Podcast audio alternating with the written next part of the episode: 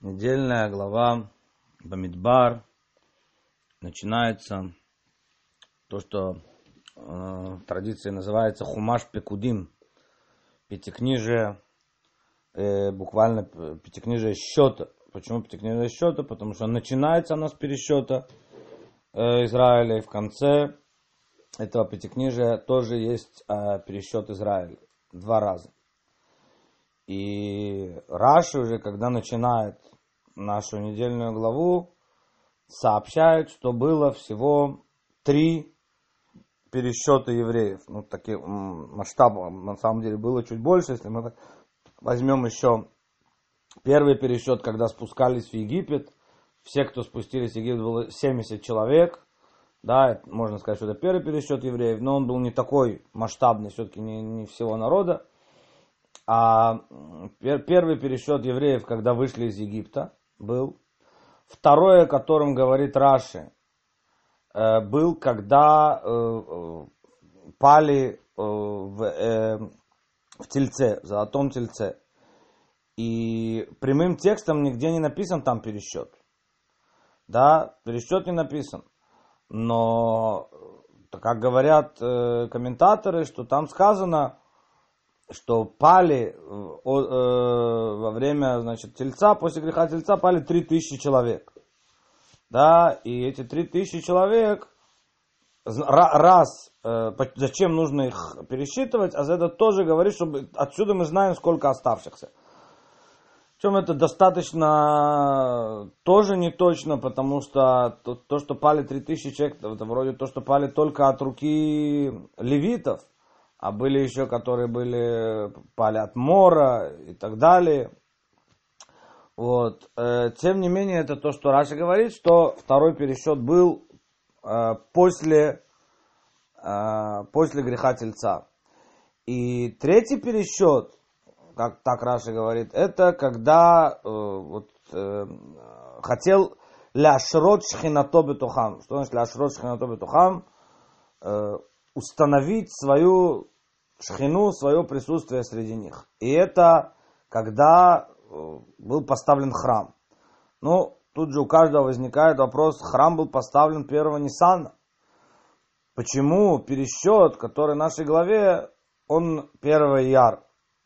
Да, ну, на это можно ответить, поскольку, э, поскольку начался, э, они начинают двигаться в дорогу, да, начали двигаться в сторону земли Израиля 20 яра, то окончать, то есть есть как бы, да, есть несколько этапов Ашрат Шхина, э, пребывания Шхины среди народа Израиля, несколько этапов.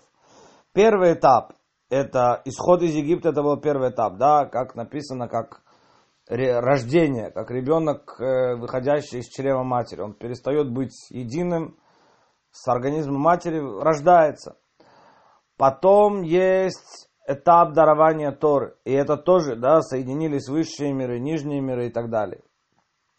Но э, окончательное, окончательное э, исход из Египта, он не закончился. То есть штри, его штрихи, скажем так, да, это были все штрихи к дополнению картине. Первое, вышли из Египта, чтобы получить Тору. Но и получение Торы это еще не полная реализация. Полная реализация была, когда поставлен был храм. Но и храм не полная реализация, а окончательная и полная реализация это только тогда, когда заход, зашли уже в землю Израиля. Когда уже зашли в землю Израиля, и в земле Израиля э, поставили, значит, храм был в земле Израиля, когда начали исполнять заповеди, связанные со страной, вот это вот окончательное шхин, присутствие шхины в нижних мирах. Тогда реализуется, тогда осуществляется окончательная цель творения, задуманная в начале. И поэтому сейчас не первого Ниссана, то есть здесь есть намек, не первого Ниссана, когда был поставлен храм, да, а вот именно сейчас, когда с этим храмом, перед тем, как отправиться в путь во второй год, да, наша глава говорит о втором годе, перед тем, как отправиться путь в землю Израиля, э, идет пересчет, да, чтобы Шхина присутствовала среди народа Израиля. Ну, а потом пересчет, который в конце книги Бамидбар, да, там идет пересчет э, уже в сороковой год. Это пересчет, то, что был грех разведчиков, из-за чего 40 лет задержались в пустыне, и э, идет пересчет уже э, опять перед заходом в землю Израиля. Да, то есть вот это вот некий окончательный такой э, момент. И, естественно, у каждого возникает вопрос, несколько вопросов. Э, ну, во-первых, зачем нужен пересчет вообще? Да, зачем нужен пересчет вообще? То есть, что он дает? Э, Всевышний знает. А Раши уже говорит, Раши говорит метох хибатан, да, это мы уже упомянули. Метох хибатан это от любви к ним. Когда человеку что-то нравится, да, э, ну, можно даже это объяснить чуть-чуть глубже. Да, это значит, когда человек, есть такое понятие в кашруте, что давар ше биминьян эйно батель. Что это значит? Это значит, что есть, есть правило э, кашрута, да, и одно из правил кашрута говорит, что есть аннулирование, да, то есть если какая, какая-то некошерная вещь э, смешалась с кошерной, то мы не говорим, что здесь все некошерно стало, а иногда, смотря в каком количестве, смотря что смешалось, как смешалось, смотря какие вещи, сухое с сухим, жидкости смешались, это разные законы, да. Тем не менее, есть законы аннулирования, да. И э, есть закон аннулирования в большинстве, есть закон аннулирования в 60, да, и так далее. Так вот, если какая-то э, вещь, она пересчитывается, она идет на пересчет, то там не работают законы аннулирования. Ну, например, да, если смешался там, не знаю, литр молока э, некошерного с э, литром, э, с 6, со 100 литрами кошерного молока, то можно это все пить. Да, потому что работает закон аннулирования. Но если, например, какое-то там некошерное яйцо, скажем, смешалось с большим количеством кошерных, то поскольку э, значит, яйца, к примеру, продаются не по весу, а поштучно, рознично, да, то, то там не работают законы аннулирования. Это, то есть э, счет придает важность. Мы потом скажем некую противоположную вещь, ну и то, и то правильно. Но сейчас, сейчас одну, да, счет в каком-то плане придает важность. Да, то есть тебя, тебя считают, ты не просто серая масса, а ты выделяешься. Как действительно Рэбби говорит, что вот этот пересчет дал силу и возможность э, евреям не, аннулир, не быть аннулированными среди народов, да, выделяться среди народов мира, хотя их больше, и в 60 раз, и в 100 раз, и в 200 раз больше, да, тем не менее выделяться среди народов мира, не попасть под влияние, не смешаться, не аннулироваться. То есть этот пересчет, он нужен для того, он показывает, во-первых, он показывает э, любовь, да, когда человек, да, человек не знает, сколько спичек в коробке. Какая разница, вынимая сколько спичек, спичек в коробке. Никто не знает. Сколько там, не знаю, рисинок в, в пакете риса. Никто не знает. Но сколько у человека денег, там, он более-менее знает. Да, сколько бриллианты, он не говорит, там, не мерит килограммами. Да, каждый идет, и он это пересчитывает, да, это Ему почему? Это показывает его отношение. Это показывает важность данной вещи. А то же самое Всевышний пересчитывает народ Израиля, это показывает, ему приятно это. Еще раз пересчитал, еще раз пересчитал. Ты, ты пересчитываешь вещь, которая тебе важна. Это показать. То есть показать нам, этот пересчет нужен в первую очередь для того, чтобы показать нам вот эту любовь Всевышнего. И этот пересчет, он идет даже после греха тельца. Даже после греха тельца. То есть даже после падения, то есть как бы Всевышний ходит.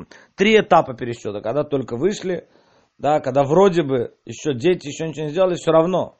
Все равно уже есть какая-то, даже на нижнем уровне. Потом, когда упали и согрешили, тем не менее пересчитывают. А потом, когда уже, так сказать, взрослые, которые заходят в землю Израиля, да, как, э, как можно сказать, что три этапа. Да, ребенок, подросток, взрослый ребенок, он невинный, младенец, ему все прощается, ребенок, да. Тем не менее, он для своих родителей чада ненаглядное, да, все равно важен. Так Всевышний, когда вышли из Египта. Второй этап подросток. Подросток там обычно начинаются всякие проблемы, да, он начинает, э, начинает делать проблемы, да. И это как э, грех золотого тельца, да. Еще силы все необузданные, еще он не знает, как это все применить, куда это все сделать. А там, там происходит падение. Тем не менее, даже в таком состоянии он, он дорог. Дорог своим родителям. И потом уже, когда повзрослел, и уже можно ему что-то передать, это как перед тем, как вошли в землю Израиля. Вот эти три уровня, три этапа, три отсчета, если мы пойдем согласно Раши. Первое объяснение из-за показать нам любовь свою Всевышний. Второе объяснение, это само э, придает важность и ценность э, каждому еврею. То есть каждый приобрел свой э, какой-то, каждого, каждого посчитали, каждый важен. Он не аннулируется, он не просто серая масса. То а это нам объяснение, почему, собственно говоря, есть, э, э, есть этот пересчет. Э, и почему три раза и так далее. Но мы хотим, хотели бы понять еще, еще один вопрос. Есть закон, закон, который, ну, это и обычай, и буквально практически на уровне закона, то, что приводит Тур, Симанов, э, из знаков, э, как распределяется чтение Торы в течение года, что глава Бамидбар, она должна попасть э, перед Шавотом. Мину вейтру, пересчитайте и остановитесь. Ацерет называется Шавот. Да, мину вейтру, пересчитайте и остановитесь. Такой знак, такой признак Симан дает в книге Тур для чтения глав Торы. То есть глава Бамидбар, где идет пересчет евреев, должна быть перед Шавотом. И практически всегда, да, все, все годы практически всегда попадает так, что глава Бамидбар должна быть перед Шавотом. И, естественно, возникает вопрос, почему. Что, что такого, что связывает да, главу Бамидбар, всегда, когда у нас есть глава перед праздником, есть связь э, этой главы с, э, с праздником. Вот. Но когда это уже буквально на уровне закона, то, естественно, у каждого человека возникает вопрос, какая связь у этой, у этой главы, у пересчета евреев с, Шавот. Э, и э, второй вопрос, здесь сказано, вся книга называется Бамидбар, и глава называется Бамидбар. Да, и вот это вот вопрос в пустыне, да, почему подчеркивается, написано, что Тора была дана, один из Мидрашей говорит, что Тора была дана в, огне, в огне, в воде и в пустыне. Да, огонь, вода, вода, есть несколько признаков, почему вода. Таня говорит, что вода, символика которой в воде, э, водной стихии, это потому что вода спускается с, сверху вниз. И так и Тора сошла со своего места, со своих величайших уровней мудрости Творца, но она дошла до низа и заполнила все щели, дошла до самого-самого низа и стала понятна всем. Вот это символика Торы в воде. И это хеса, да, когда, когда вышестоящий спускается, чтобы его понял, чтобы получил тоже нижестоящий. Да, чтобы каждый ребенок, каждый человек мог э, постичь мудрость Творца, это большой хес, это, это, и это вода. Огонь, который э, в Торе, понятно, что это такое тоже. Это законы, Законы, которые ограничивают тебя. Это нельзя, то нельзя. В первую очередь, да, различные законы. Понятно. А что означает, что Тора дана в пустыне? Это вот хотели бы понять. Ну, насчет первого вопроса, который мы задали, есть мидраж, который говорит, что на э, даровании Торы во время Шавота евреи увидели ар, армию Всевышнего, выш, э, да, армию ангелов. И армия ангелов Всевышнего, она была по, э, по знаменам, так написано, да, по знаменам. Значит, э, армия Михаэля, арм, так, четыре, четыре стороны, да, как написано. Да, сторон, четыре стороны, это колесница Всевышнего, да, Михаэль, Рафаэль, Гавриэль, Уриэль, четыре стороны, и у каждого там, значит, свои полки, знамена, ну, понятно, что это все категории нематериальные какие-то, да, духовные, но тем не менее, и евреи, они, буквально завидовали, да, возри, ну, э, тоже захотелось им, да, тоже захотелось им вот так вот э, по, э, стоять по знаменам. И вот здесь, в, в книге Бамидбар написано, что каждый приобрел, да, не просто, это, это была часть, э, вот этот вот, еще, э, еще одна, э, еще один этап по становлению народа Израиля. То есть, если э, в книге Шмот, когда вышли из Египта, когда перед тем, как выходят из Египта, выход из Египта, идет пересчет евреев по коленам, да, то есть уже есть некая раздел, уже есть некая множественность. То здесь добавляются еще и станы. То есть не просто пересчет колен, а есть некая четыре стана было, да, стан Рувен, в каждом, стан, в каждом стане по три колена. Э, стан Рувена, и у него было свое знамя, и у, у всего стана, и было отдельное знамя у Рувена, было отдельное знамя у Шимона, было отдельное знамя у Гада. Потом стан э, Иуды, да, знамя у Иуды общее, общее для всего стана, и потом у каждого колена Иуда и Сахар Завулун да, и Эфраим Наше Беньямин. И, значит, э, последний э, Дан, э, стан Дана, и вместе с ним Ашер и Нафтали. То есть вот эти четыре стана окружавшие, был порядок, как они идут, и каждый со своим знаменем, и каждый это, это было подобие высшего порядка. Подобие это и Ам, и народ Израиля тогда окончательно приобрел свое название Цивой Сашем, армия Бога. Да, буквально как армия идет, шли, выступали четыре стана, это четыре стана, сначала идет стан Иуды, первый выступал, потом этим, и все по своим станам, по своим знаменам. Что, что есть в этом, да, что, что, что, что здесь такое, что это символизирует, да, вот это вот символизирует э, то, что, в принципе, мы говорили, с одной стороны, единство, то, что называется единство во множественности. Да, единство дарования Торы и, тем не менее, множественность подходов в самой Торе, внутри Торы есть множественность подходов. Внутри исполнения заповедей есть множественность подходов в неких границах. Да? И, и, и э, полнота Торы, она проявляется, она осуществляется только тогда, когда есть, присутствует одновременно эта множественность и единство. Тогда это армия. Да, то есть, что, что такое армия? Армия это, это множество, да, невозможно выиграть армию, если у тебя э, невозможно выиграть войну, если у тебя только пехота. Невозможно выиграть войну, если у тебя только э, там, ВВС. Невозможно выиграть войну, если у тебя только танки. Должно быть все. Должно быть, должны быть танки, должны быть э, флот, должны быть э, воздушные силы, про, про, противовоздушные и так далее. Да, все, все, что есть в армии, должно быть. И десанты, пехота и так далее, и так далее. Все, все, все должно быть. И при этом они должны, не, у них должна быть одна цель. Цель одна – выиграть войну, победить врага. Вот, вот умение коорди... И, и не дай бог, да, если начнется даже не координация во время боя, когда это, скажем, там мы сами прорвемся, это нет.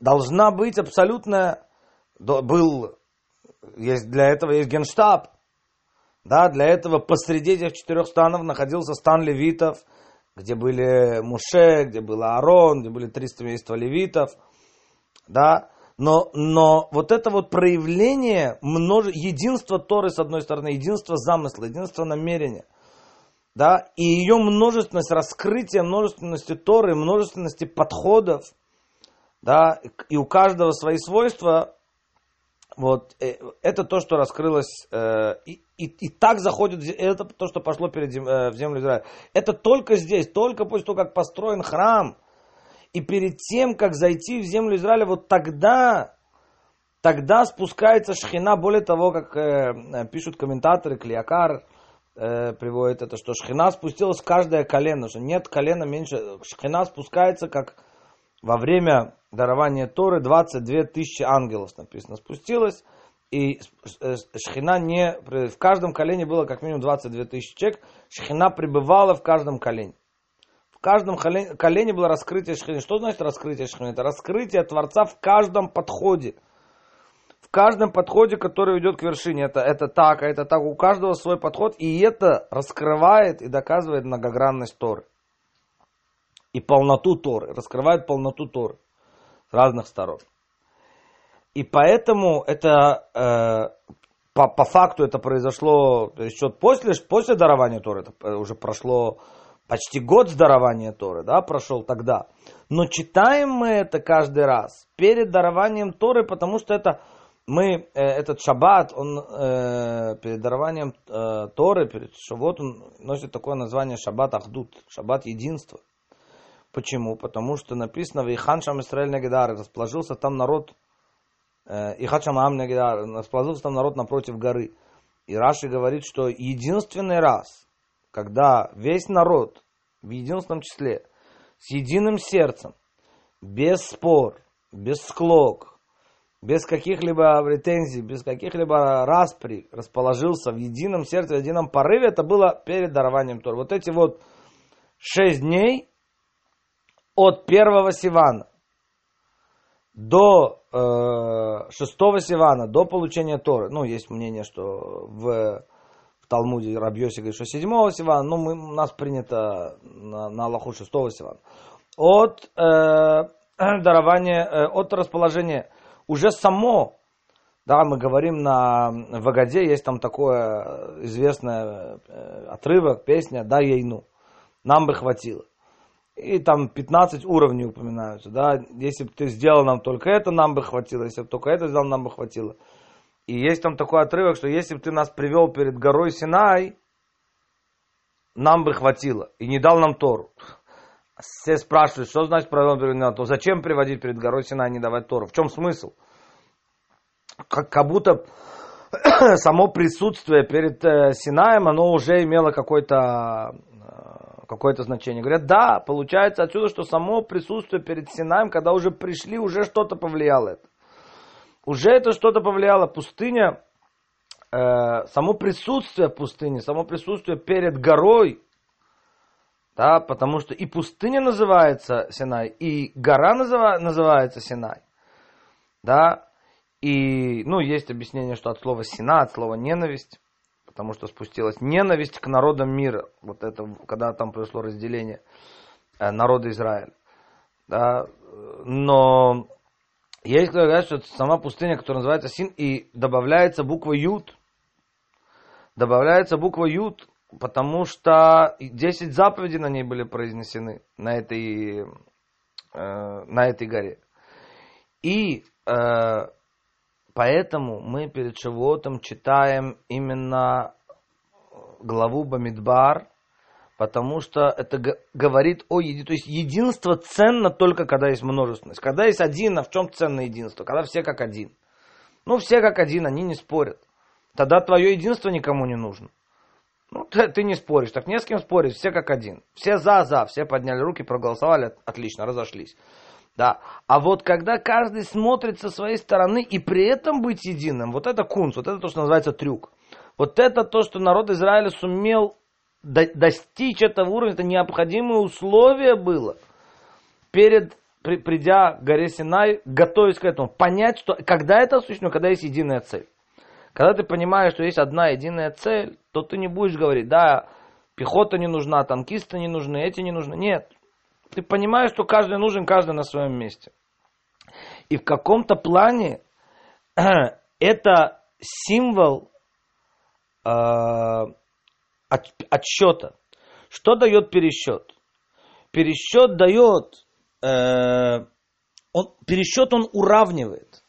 Пересчет он уравнивает. И это очень интересная вещь. Я попробую, вот сейчас мы попробуем объединить и пересчет, и то, что сказано в пустыне, мы спросили, зачем же Тора дана в пустыне. А здесь комментарий, который говорит, что в пустыне человек должен сломать себя, сделать себя как пустыни, то есть опустошить себя от, от своего видения мира. Ты не можешь прийти, это очень часто бывает, да, ты, человек приходит со своим видением мира, со своими комментариями. Сначала нужно научиться наполняться, нужно быть пустыней. Пустыня от слова пусто. Надо сначала быть пустым сосудом, чтобы в тебя могли что-то влить. Только тогда можно что-то добиться. Человек себя не сделает как пустыня, то ничего не добьется. Он все время будет со своим взглядом, со своим видением на мир, и тогда ни Раша, ни Рамбам, ни Рамбан, ни, ни Талмуд, ни Мишна, ни Раби Акива, ни Рабан Гамлель в него, в него не влезут. Потому что там все будет заполнять он. Да, сначала опустошится. Но э, есть комментарий, который э, говорит так, есть история Пром привести эту историю. Однажды Ильяу Нави Мидраж говорит, что пророк Ильяу встретил одного человека.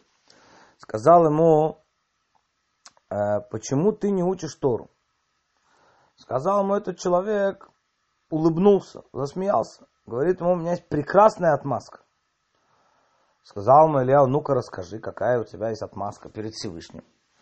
Сказал ему, мне Всевышний мозгов не дал, не дал способности. Я сидел Ничего не понимал. Не понимал, не понимал. Так что нет способности. Сказал ему Илья, пророк Ильяу, скажи мне, дорогой, а чем ты занимаешься? Чем по жизни, чем ты занимаешься? Сказал ему, э, этот человек, я ловец, я ловлю птиц, да, делаю, расставляю силки, расставляю там, ловушки всякие, да, приманки ставлю, ловлю птиц, продаю потом кушаю, продаю. Сказал ему пророк Ильяу, скажи мне, пожалуйста, кто дал тебе разум? Кто дал тебе разум э, для того, чтобы плести сети? Кто дал тебе разум, чтобы как расставить? Он говорит, моя природа такая, да. Сказал ему пророк Ильяу, тот, кто тебе дал разум для этого, тот тебе даст разум и для этого. Какие у тебя таланты? А кто тебе дал этот талант? Не все же могут, умеют это делать. У тебя есть таланты в этом, кто тебе даст таланты в этом? Ну, как бы простой смысл этого мидраша, да, понятен, все, но здесь два вопроса, спрашивает комментатор. Во-первых, ну, если он ему не дал в этом таланты, ну так в этом он дал, в этом он не дал. В чем претензия, в чем вопрос Илья? Во-вторых, они спрашивают, а разве можно сравнить Разве можно сравнить? Это все равно, что человек придет, говорит, ты, тебе кто дал талант в... Ты, ты сети плетешь? Плетешь, молодец. Ну что ж, ну тогда ядерной физикой тоже займись. Ну, ну как можно сравнивать Тору с плетением сетей? Поэтому они говорят, что а вообще не, они объясняют этот мидраж совершенно по-другому. Они говорят следующий вопрос, следующее объяснение. Сказал ему пророк Ильяу такую вещь, скажи мне, когда ты приходишь и плетешь сети, да, с тобой же есть и другие люди, да, правильно? И таланты, Всевышний дал талант такой, Всевышний дал талант такой его. Почему одного ловится больше, другого ловится меньше? От чего это зависит? От чего зависит? Пришли люди, не знаю, сидят рыбаки. Рыбаки сидят в ряд, все два метра друг от друга, не больше, да? у всех одна и та же наживка, у всех одна и та же удочка, у всех, у одного один выходит у него ведро рыбы, 20 рыб, у другого ведро рыбы 10 рыб. Почему у этого 20, у этого 10? Так, так идет. Ты сказал ему пророк Ильяу, не твое дело поймать, твое дело удочку закинуть. Вот она связь. Ты делаешь, ты закидываешь, ты же не знаешь, попадется птица, не попадется. Твое дело закинуть удочку, твое дело расставить селки. То же самое сказал пророк Ильяу в Торе. Твое дело начать учиться. Будет результат у тебя, не будет у тебя результата. Этого, это, это не важно, оценивается.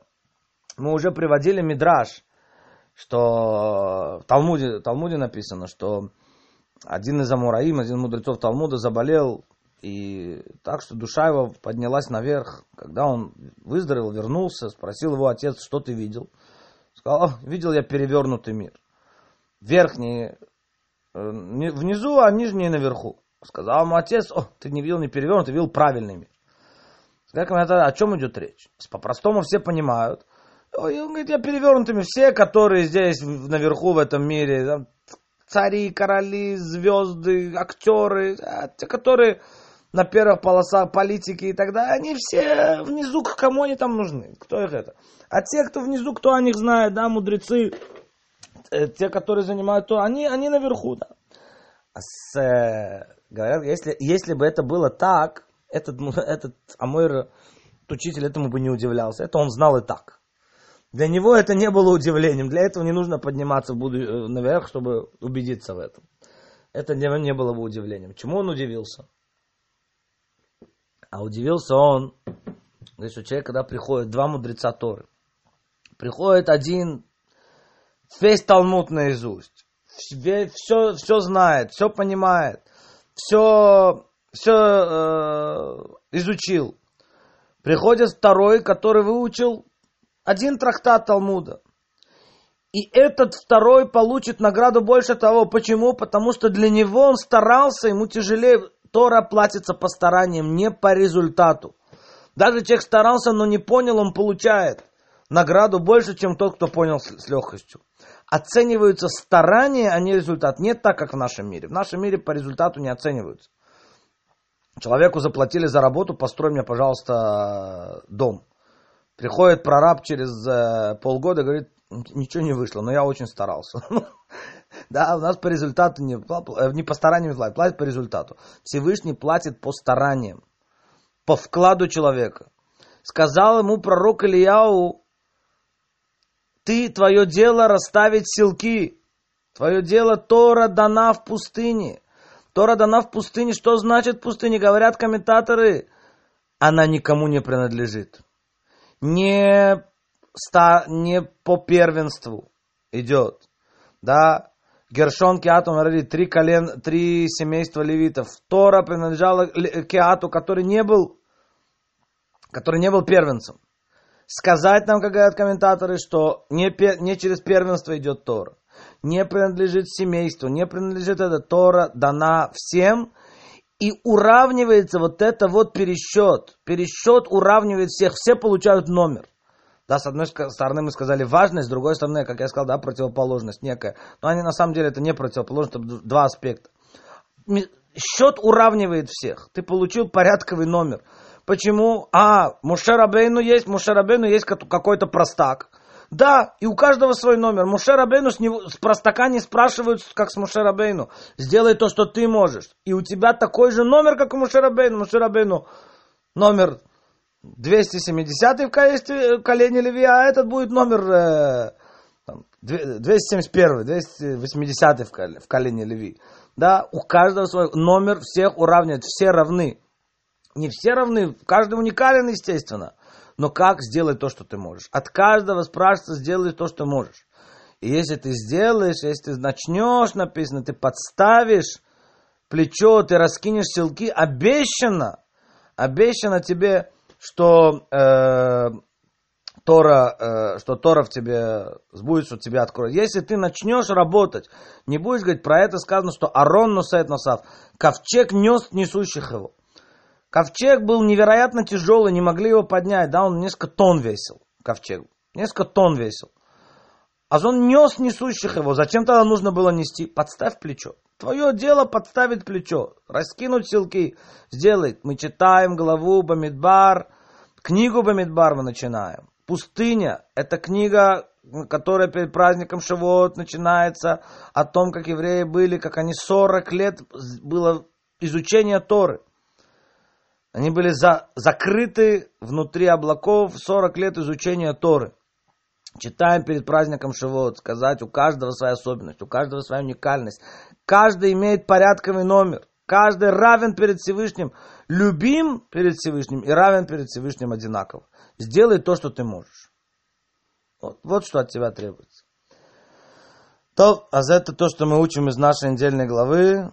И Дай Бог, что был хороший праздник Шивот и получение Торы, э, Пнимиус в духовном, материальном, как известно, написано, что э, Шавот это тоже Роша Шана, так говорит Талмуд, потому что идет суд на плоды деревьев, как пишет Шла, что плоды деревьев имеется в виду изучение Торы. Шавот, изучение Торы, это плоды твоего дерева. Да, и имеется в виду, что так же, как в Рошана есть суд на то, как, что будет с человеком в материальном мире, да, от его жизни, его здоровья, парнос и так далее, также идет суд в Шавот на его изучение Тора на весь год. Дай Бог, чтобы мы все были судимы Всевышним в хорошую сторону, что Он дал нам большое понимание Торы, радость, да, это тоже важно понимать и получать удовольствие.